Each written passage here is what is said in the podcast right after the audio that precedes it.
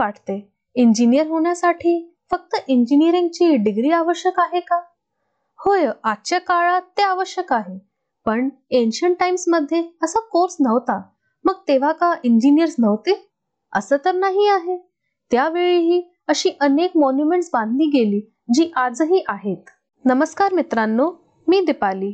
तुमचे स्वागत करते. इतिहास नोन अननोन या पॉडकास्टमध्ये. आज आपण एन्शियंट टाइम्स मधले अशाच एका जुन्या इंजिनियरबद्दल बोलूया ज्याचे नाव होते इमोटॅप तुम्ही त्याला हिस्ट्रीचा पहिला इंजिनियर देखील म्हणू शकता.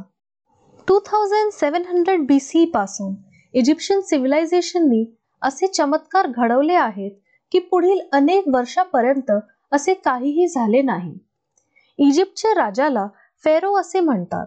हे लोक नाईल नदीवर खूप अवलंबून होते आणि त्यांच्या इन्स्क्रिप्शन्सला हायरोग्लिफिक रायटिंग म्हटले जाते. त्यांच्या पिरामिड्सबद्दल तर तुम्हा सर्वांना माहीत आहे. हिस्टोरियनचा असा विश्वास आहे की second king of third dynasty Djoser त्याच्या चान्सलर आणि इमोटेप यांनी मिळून इजिप्तचा आकार बदलला होता.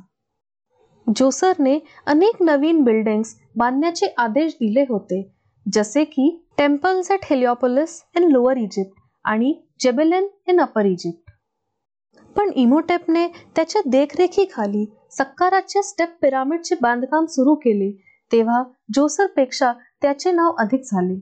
It was the earliest substantial stone building in Egypt आणि म्हणूनच इमोटेपला फर्स्ट इंजिनियर म्हणता येईल. तेथील इन्स्क्रिप्शन्समध्ये इमोटेपच्या नावापुढे चीफ स्क्लप्टर चीफ कार्पेंटर अशा अनेक पदव्या होत्या. परंतु या सर्वांमध्ये रॉयल सील बेरर ही रॉयल ॲडमिनिस्ट्रेशनची सर्वात महत्वाची भूमिका होती. Two thousand six twenty five B C मध्ये स्टेप पिरामिडचे बांधकाम सुरू झाले. सुरुवातीला जोसरच्या टोम ट्रेडिशनल स्टाईल म्हणजेच रेक्टँग्युलर मस्तबा स्ट्रक्चर वापरून बनवण्यात आली होती ज्याची लेंथ ट्वेंटी एट मीटर असेल. इमोटेपने या टूममध्ये काही नवीन बदलही केले. उदाहरणार्थ पूर्वी रेक्टँग्युलर स्ट्रक्चर असलेल्या मस्तबाच्या जागी स्क्वेअर बेस वापरला गेला. काही वर्षानंतर रफ स्टोन्स आणि लाईमस्टोन्स देखील वापरली गेली. सुरुवातीला लाईमस्टोन्स ब्लॉकपासून फक्त फोर स्टेप्स करायच्या होत्या पण नंतर आणखीन दोन स्टेप जोडून एकूण सिक्स स्टेपचा पिरामिड तयार करण्यात आला. त्याच्या संपूर्ण बांधकामात सुमारे तीन लाख क्युबिक मीटर दगड वापरण्यात आले. तुम्हाला माहीत आहे का त्यावेळी इमोटेपकडे इतकी प्रगत साधने नव्हती? संशोधकांचा असा विश्वास आहे की प्रॉपर साईजचे फाउंडेशन प्लॅटफॉर्म तयार करण्यासाठी त्याच्याकडे सिंपल सेट स्क्वेअर्स होते. स्टार्सचे ऑब्झर्वेशन करून त्याने पिरामिडचे अलाइनमेंट सेट केले होते. वुडन रोलरचा वापर करून ते दगड एका ठिकाणाहून दुसऱ्या ठिकाणी नेत होते.